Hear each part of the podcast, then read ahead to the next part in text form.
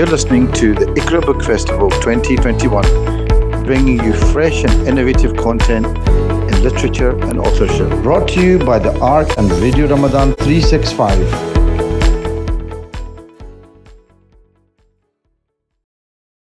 Welcome back, everybody.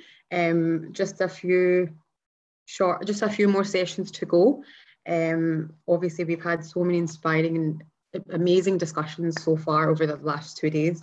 Um, and to do an equally inspiring interview is Saira Dar. Um, Dr. Saira Dar is a GP with an interest in health inequalities, Islamic medical ethics, and promoting lifestyle medicine. She's passionate about helping people achieve wellness and advocating for better female representation in religious spaces. She dreams of travelling the world, seeking knowledge, and in the meantime is very excited about the new remake of West Side Story. All I'd like to say is, who isn't? Okay, so Saira, you take it away. Thank you very much, Aksa. I'm so excited to be speaking to Didi um, coming up next. Uh, but yeah, thank you very much. It's been really great. All the panels have been fabulous. And oh, Didi's here. Hi, good afternoon, Didi. Thank you for being here. Welcome to the Iqra Book Festival 2021. Such an honour to be speaking to you, especially now that I've re- I read your book and I loved it. I'm glad. I'm really glad to hear it. Let me introduce yourself uh, to the audience today and then we'll get stuck in um, with no further ado. So, Assalamu alaikum, everybody. Didi Fairchild Ruggles is professor in the Department of Landscape and Architecture at the University of Illinois. She holds appointments in art history, architecture, medieval studies, Spanish, Portuguese, and gender and women's studies. She's the author and editor of lots of books on Islamic gardens and eh, architectural patronage and heritage. And she's appeared in many television documentaries about Islamic art and is current art and architecture field editor of the Encyclopedia of Islam. And she will be discussing her book, The Tree of Pearls, which won the Nancy Lapp Popular Book Award, which means that not only is it for academics, but really for the wider audience. And I am a testament to that because it's such an easy read. And if I can read it I think lots of people are going to find it a really interesting book if you've not already come across it. The Tree of Pearls, what I loved about it, it, it blends biography with architectural history, with a social history of Cairo, like under really turbulent times when the Crusaders were about to attack and the threat was there. And what I loved about it is really a book about leadership. Um, which I found really interesting. And our main character Shajar al Dur. Have I pronounced that right? Well, it's funny because we want to say Shajarat Dur, but medieval Arabic texts, they call her Shajaradur. Sajaradur. Okay. But yeah. Okay, okay. Sajaradur.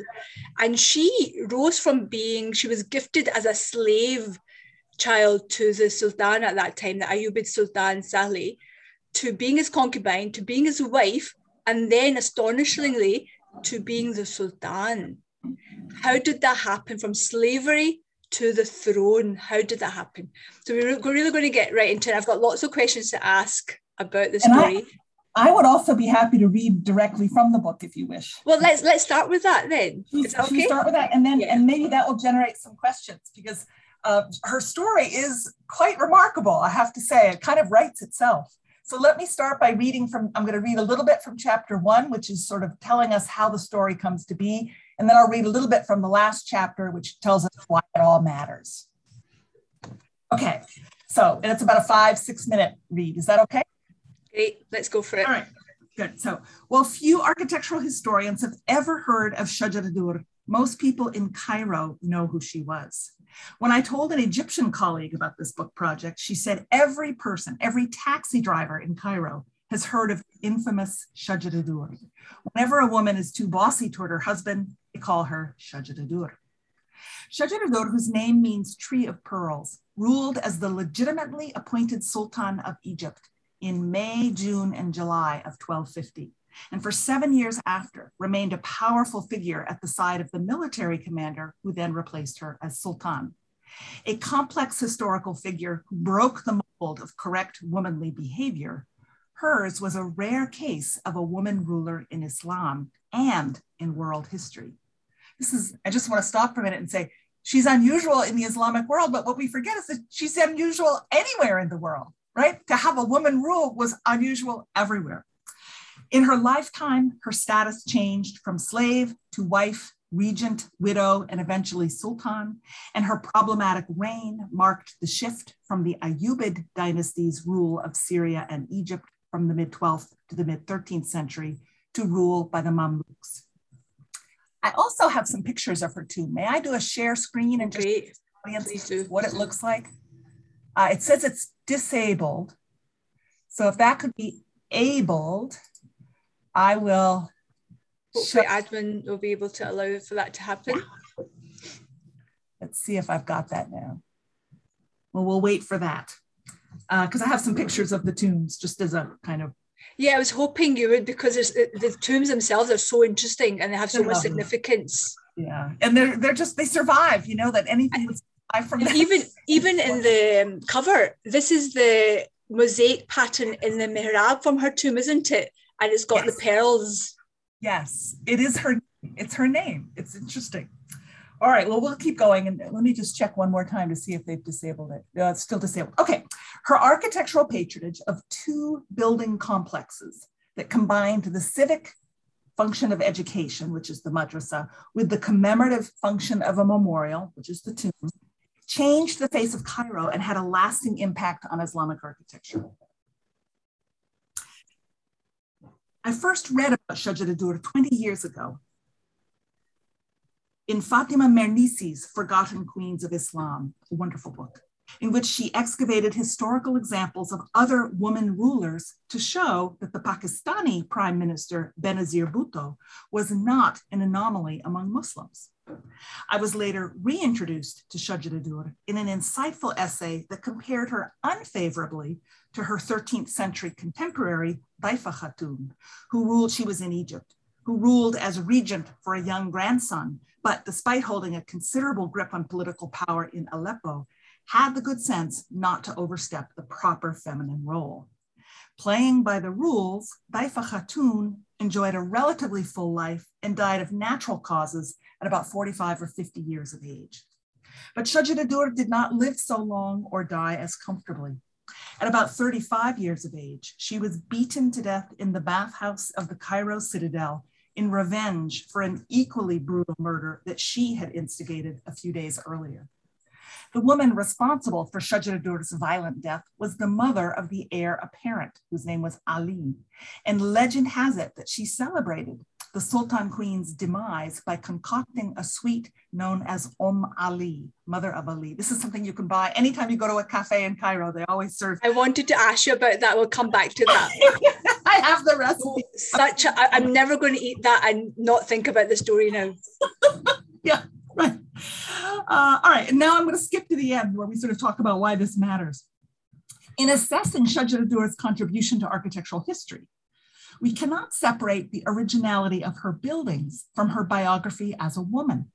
She was the first ruler in Islamic Egypt to build her own tomb, a strategy for commemoration that was meaningful under any conditions, and that would have been especially meaningful for a woman seeking a permanent, tangible legacy, yet without sons or daughters to pay such tribute to her.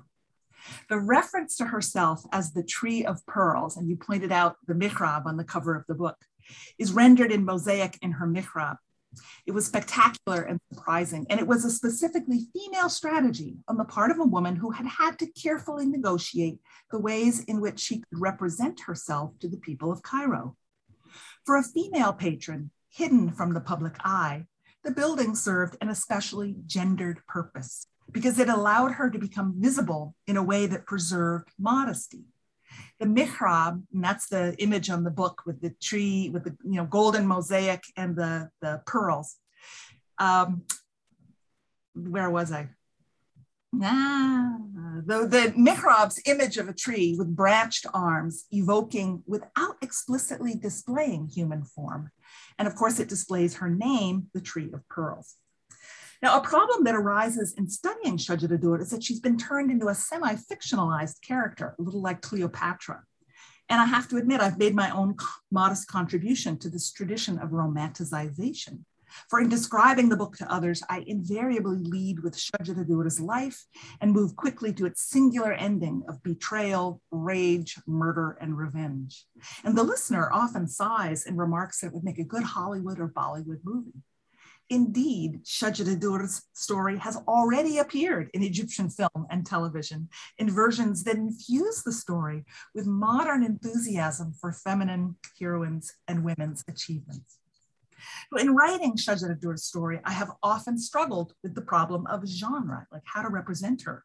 Is this biography? Is it art history? Is it a social history? Is it a melodrama? It does matter that the protagonist is a woman, and it may also matter that the storyteller is a woman, because whatever the genre, the thread of gender weaves through all of it. In my lifetime, I have seen the rise and assassination of a female head of a Muslim state in Pakistan, a female imam daring to lead a mixed congregation in New York City, and an outcry against her action, the growth of an educated, prosperous middle class in so many areas of the Islamic world, but in others, Muslim girls shot and abducted for simply seeking an education form of Islamic feminism has coalesced that finds its strength not by drawing exclusively on Western models, but by looking within Islam for models of empowered female lives, beginning with the women of the Prophet's own family. These changes in Muslim society and in society as a whole indicate that people around the world are eager for a different kind of story than the one that's so typically told about Muslim women. Shajara deeds in her lifetime challenged the widely held belief that Muslim women have historically lacked all power and agency and that they were sequestered, unseen, anonymous, and inconsequential in a world that belonged to men. Their scope was limited, but the examples of Shajara as well as the other female patrons of architecture in Cairo, Damascus, Aleppo, and elsewhere, also in Yemen, that I describe in the book, demonstrate that women could have an important impact on their social, political, and architectural environments. I believe that our ability to see their consequence depends a great deal on how their stories are told. Okay, that's my excerpt. You picked the bit that I was hoping you would pick to read because it really just summarizes everything so well. I mean, one of the things I wanted to say was reading this book, I'm thinking, oh, this should be a film adaptation and then you said that yourself that everyone says this to you because you've got you've got the slave become the wife of the sultan become the sultan which is astonishing. Then the betrayal vengeance violence murder it's all in there. And i love the fact that in egypt they did like this film showing out in the open for everyone to see. Wonderful they, the, the person who her name is May Al Ibrashi, who's done the preservation of the tomb. It's very been beautifully preserved um, in the past 10 years by an extraordinary architectural preservationist. She actually, for the community, because she's very community driven, and you know, this is not in the wealthiest neighborhood of Cairo, this tomb where it's built. So she actually screened the, one of these TV dramas on the wall of the tomb itself. Then she thought about it she thought, maybe this is not such a good idea. This is not a good use of a tomb after all. But you know, where else, where else do you find a space to, to screen something like that? But she said it was very popular in the neighborhood. People loved it. You know what? I, what I, I mean, that is that's so significant. The in modern era, you're putting this film on the side of her tomb for the public to see. The whole time I'm reading this book, and I'm thinking, she was such an intelligent woman and such an intelligent leader. And I wondered how much of that intelligent and strategic ability came from also her husband, the Sultan Salih, who also was a very intelligent leader. But this was not, I mean, like you pointed out, she wasn't like, oh, this is an anomaly, she's a woman leader, but she was actually just a wonderful leader, very intelligent leader who mm. left her mark in a very intelligent way. One of the first questions, because there's, there's so much I want to kind of explore with you, but one of the first questions I want to ask, what brought you to her story? What inspired you to write about her? I have wanted to write about her for a long, long time. And I also was sort of swept up in the drama of the story initially. And, you know, I, I'm almost embarrassed. I used to give lectures years ago. I would give a couple of lectures on, on her story and kind of exaggerate her, which is exactly what I criticize when people turn her into a Cleopatra and they kind of fictionalize her. And then I realized, you know, we're we're allowing our emotions and our kind of, you know, our projections, right? We project onto her.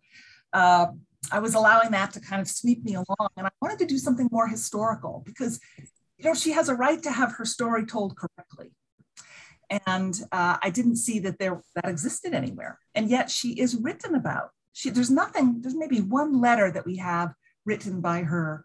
Uh, for the most part, it's all people writing about her. But because she becomes such an important figure, they do write about her quite a bit. And there is a lot written about her. She's actually unusual in that she shows up in historical record. Uh, you have to go looking for it, but it's there. So it's possible to tell a more accurate story. On the other hand, there's an awful lot about her life we don't know. Like we don't actually know where she comes from. We know that if she comes as a slave, you know, there's this whole system of kind of recruiting, drafting soldiers through the process of slavery, but they get manumitted, they get freed in the end. It's kind of social mechanism that medieval Islam had for incorporating new, fresh individuals into society. It's part of what made it such a vibrant society. So we know that she's part of this kind of trend of welcoming or, or forcing these foreign people into Egypt and Syria, but we don't know exactly where she comes from. So she's there's this kind of mystery about her. You know, where we know where she ends up, but where does she come from? And it's a kind of rags to riches story that is in some ways very modern, right? We all know of movie stars who come from the farm and end up in Hollywood or wherever, Paris. So yeah. that's how I kind of uh, started getting interested in her. Okay, because you, you mentioned even the taxi drivers in Cairo know her story and they know where the tomb is and you know they can take you there. She's obviously a very well known, maybe even kind of urban myth type of character in Cairo. Um, can you tell us a little bit more about how she rose through the ranks from being the Sultan's concubine to his wife to the Sultan himself and and maybe kind of if talk about her great loyalty to the Sultan. I mean, I really felt maybe I'm romanticizing again, but I felt there was a bit of a love story there. The yes. fact that she then, after her husband passes away, builds his tomb in the center, in the center of Cairo, next to the madrasa that Sultan Salih had commissioned. That was a very strategic move, a very clever move. So, can you tell us a little bit about how she rose through the ranks? So it, it's a this is a rare moment in history, in medieval history, when we actually know they loved each other. Because most of the time you don't know. I mean, these are just of convenience. They're nobody expects great romantic love in their lives at that time. It's a kind of myth. But no, these two did. And the way that we know it is that he says, he writes uh, on his deathbed, he writes a, a, a last will and testament in which he says how much he cares about her. And he's written about in the text as loving her dearly. And the reason why he loves her is because there's a moment in his own career when he's actually locked up by one of his, I think it's his cousin or his uncle, uh, because they're all fighting. You know, they're the, the Ayyubids they had like the most dysfunctional family ever. They were always fighting, trying to get Damascus, trying to get Cairo. And he's on his way to conquering Cairo, of, of asserting himself as Sultan, but he gets um, captured and captivated. I think he's in a prisoner for more than half a year, something like three quarters of a year. And at that time, all of his followers desert him. They all think, uh oh, this guy is a goner. We don't want to back him. He's a losing, you know, a losing, uh, a loser.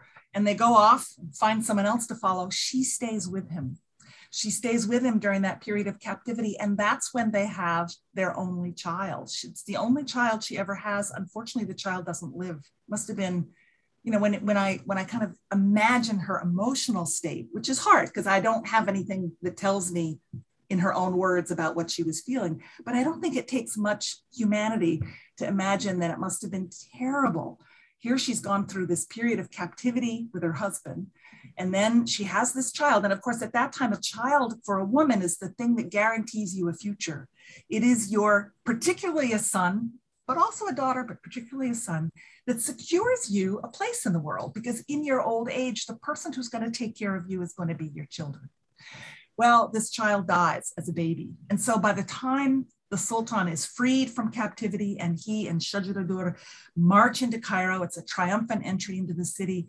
She must have been both, you know, jubilant in that they were successful at last, but also heartbroken in that she had lost a child and she never had another child. So she's an, an unusual woman in that for an awful lot of women, the road, like in, if you look at uh, the Ottomans of Turkey, the way that those women, and they were very powerful women, the way that they got their power was always by fostering the career of their sons. And if their sons are successful, they become very powerful women and advisors to their sons. This is true, in fact, across the world. But uh, she didn't have that. So she's doing this all on her own, not in the name of or with the help of a son. The other thing to point out is that when we think of how men succeed, they start off with an awful lot of pretty good equipment. And, you know, they're he, the Sultan Salih, that's her husband, is the son of a sultan. So right there, he knows what being like a sultan should look like. He watches his father, he learns from his father, he's trained, he's made a governor of a far off province. Um, he, he fights in battles. So he, he knows the way a sultan is supposed to act and he's trained to be sultan. She's not. She doesn't get any of that training. She comes from nowhere. She comes from absolute poverty. So the thing that gets her, that makes her successful early in life is that she was probably beautiful. She was probably charming. You know, think about, think away the actresses become famous, you know, today that you have to be beautiful, you have to have, be talented. You don't necessarily have to be all that smart, um, although many of them are. She, it turns out, had this hidden intelligence because I think she's watching Salih, helping him. And she is his helpmate. She's definitely the one he depends on. After all, he can trust her like he can trust nobody else. So she also, as he depends on her, she learns from him. And when he's off fighting the Crusaders on the battlefields, who's at home running the affairs of state? Well, he has some advisors, but one of them is her. They say that she serves as regent. So she has this kind of practice period. Then when she becomes sultan, you know, she's she's ready for it, although she's still an anomaly. I mean, the other rulers elsewhere in the Islamic world write, there's this famous letter where they write, say, hey, if you don't have any men, we'll send you. We got we got sultans here we could send you because this is not right what you're doing. And that's why she's ultimately deposed, not because she fails, but because they realize that this is uh, meeting with too much disapproval elsewhere. She, I mean, she got there to that position because she had allegiance with the Sultan's advisors. I mean, they trusted her, they recognized this intelligence. She was clever enough to keep them on her side.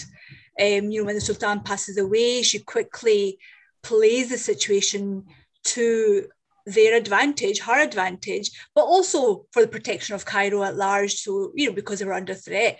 That's really intelligent. We're on the spur of the moment making such clever decisions um, and with the right people. You're making a really good point that at the time that I wrote the book, I didn't think of, which is the Sultan trusts her because he loves her. But the advisors trust her. They don't, it's not that they love her, it's that they know that she's intelligent and capable. So when they select her to be Sultan, it is for her leadership qualities because she's a loyal companion. So that says something about, I mean, she's made Sultan not by the Sultan who she married, she's made Sultan after he dies. Yeah. Yeah. And then when she becomes Sultan, she does have the allegiance and loyalty of the Mamluk.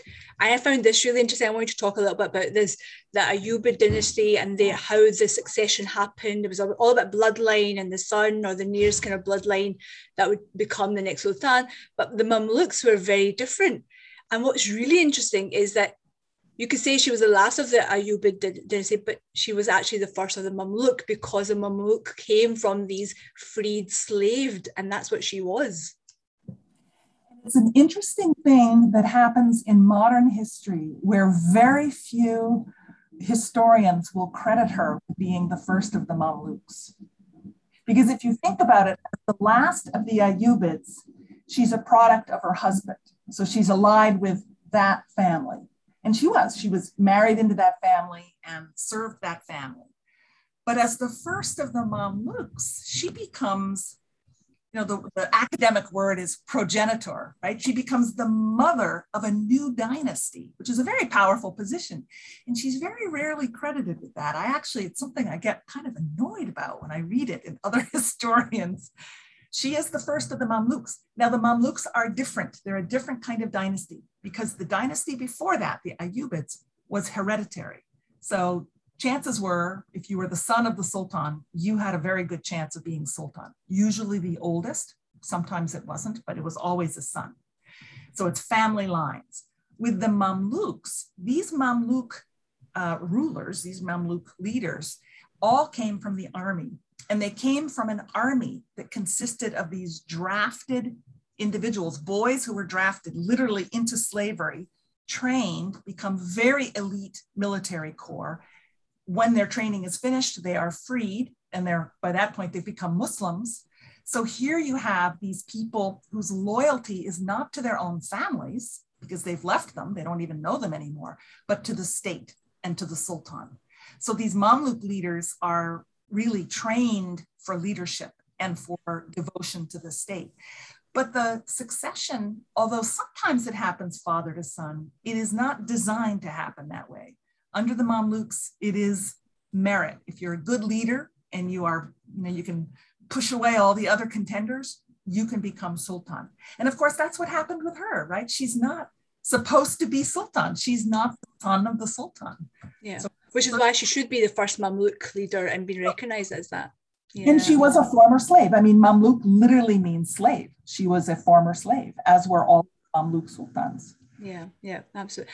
Um, so I wanted to ask you um, a little bit more about. Oh, what was the question I was going to ask? Yeah, so you've you've explained the difference between the Ayyubid dynasty and the Mamluk dynasty. So can you tell us what happened when she became sultan, being the almost like the first Mamluk she was only sultan for three months. And like you said, it was because of people outside that there were, you know, there was that threat of losing Damascus because they had this female queen. Um, what did they do then? And then going into the whole revenge and violence, what came after? It gets messy. And also the historical accounts go silent for a little while. So to make the story brief, she became fun. She is successful. She repels the Crusaders. She stabilizes the government. Um, which is which in itself is amazing because at that time she had to stay indoors she wasn't allowed to come out in public she wasn't allowed to be the public face yet she was able to maneuver all of this from her own room from these private quarters which is astonishing Yes, she has all these advisors who are, I, I, don't know what their contact is, right? I don't know if they actually go into her presence or whether she's behind a veil. We don't know that. I would really like to know that. Mm. Uh, but I do have this theory that because she is sequestered and she, for as far as we know, she does not go out marching in public the way men would. She, she is, you know, adheres to this kind of modest behavior. Um, I think that's why they force her to marry. So the person she marries is a military commander. He's not the top guy, but he's he's high up.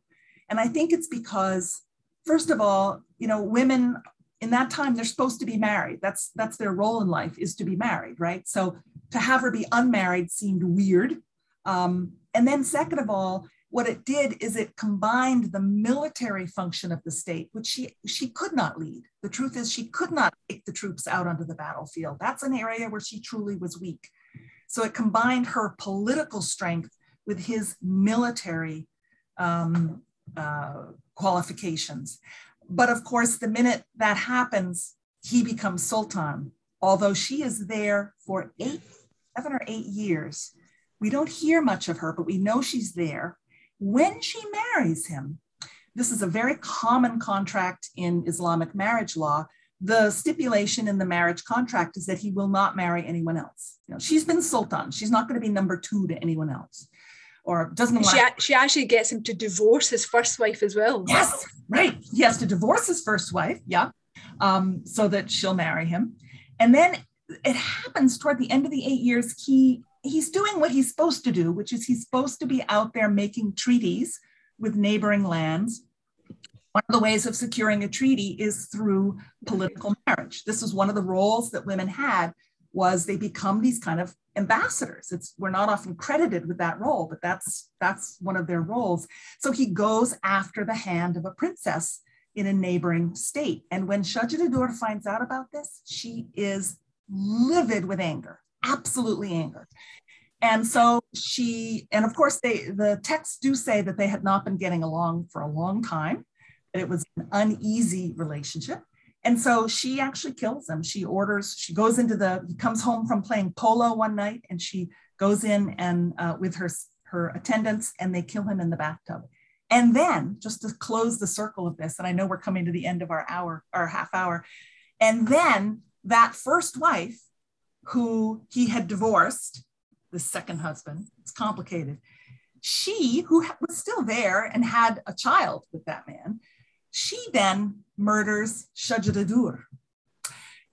So, and is her son who gets put temporarily on the throne. In fact, it, the dynastic politics become very messy at that point. so, not- so now you need to, now we come to that part of that famous dessert that many of us have tried, Um Ali, which is like a bread pudding in Egypt, very common. Yeah. Tell us the gruesome story behind that, where that comes from. Well, so this this spurned first wife who kills Shajar al-Durr is so happy about it that uh, this is legendary. We don't know if this is true or not, but supposedly she invents this sweet. So it's like celebrating her, her rival is gone, her son is back on the throne, which means she, as a woman, is now back in power, right? And so she celebrates supposedly with this this sweet dessert. And I included a recipe in the book just because, you know, it's part of the Appendix one. Why not? It's very tasty. um, we I, am kind of worried about time, and I want to bring this in because your book is very much about the architect, uh, architecture, and the tombs that she she commissions. Tomb that, that she commissions for her husband, Sultan Salih. Can you maybe talk a little bit about the significance of that? And one of the really interesting things you said is that it was all gendered. The, the mausoleum, the madrasa, the mo- everything was in one complex and it was very gendered, but not gendered in the sense that oh, there's floral motifs everywhere, there's lots of color. Not gendered in that way, but the motivation behind it was gendered. Oh, can oh, you a big ex- explain a little bit about what that means? Well, it is a huge question, that, but if you can. Yeah. I, I, might not be able to cover the gender part, but the architecture part is important. So one of the things we have to remember is in the pre-modern world, like we're talking, you know, 13th century, one of the, the texts or records that we have is the built environment, which, you know, for anyone who's been to Cairo, to the old city of Cairo, knows all those buildings are still there. And they have inscriptions on them, they have images on them, the buildings themselves are communicative, and they tell us a lot about that society. But you have to know how to read it. You have to be able to read the architecture the way you read a poem or the way you read text. So this is what I'm doing is reading architecture. And one of the interesting things about the architecture is first of all, the way that the street starts to become embellished with these beautiful building exteriors. Now you may think, well, what, you know, why is that new and different? Buildings always have an exterior, but they didn't. In the medieval world, buildings had very bare exteriors, and that's because usually the the wall would be used as the back of a shop, right? Because anytime you have a, an important building like a mosque, you know, everybody's going in and out all the time. What better place to have your perfume stall than right up against the mosque? There's nothing sacrilegious about it at all. So these buildings did not have distinctive exteriors until this moment, when suddenly they start to have this kind of ceremonial, uh, stately exterior face. So that when you walk down the street in Cairo, you're walking down a boulevard, you're walking down a street that, that says something, and it's all built by the Ayyubid dynasty at that point. So uh, he, her husband, Sultan Salih, builds his university there, his madrasa there. And when he dies, this is very unusual. She places his tomb not outside the city in one of the cemeteries, but inside, right next to the madrasa. And this is, I always tell my students, this is the equivalent of an endowed chair. So I have an endowed chair where every time I'm introduced, I have to say, I am the Debra Mitchell chair. So Debra Mitchell, one of our alums, is always present. In my mind, whenever I give something, I give it in the name of Debra Mitchell because she made it possible for me to do my work. So there's this kind of commemorative function to education. That's exactly what adding the tomb to the college was. It was this moment when his name, his actual body, right, his entombed body, is there in perpetuity, so that anytime anyone used that college, they were using it in the presence of the Sultan. It's an amazing uh, move. You know, it's an amazing uh, bringing together of two different ideas and it's a, a it's a, something that turns commemoration into something much more than just a gravestone off you know in the exterior of the city it now becomes part of the vibrant central life of the city that boulevard with its beautiful facades. Now sultan salih always present. She doesn't yeah. her. It made me think of um, the uh, Taj Mahal in India, for example. You know, the, the it, yeah, yeah, it, it, was just such a strategic and intelligent move for her to do that right next to the madrasa that he had commissioned. Which, so a couple of things that I found really interesting about that was that was the first experiment in bringing the four schools of Islamic thought in the one university. The first example of that, and then obviously after that, that became quite common.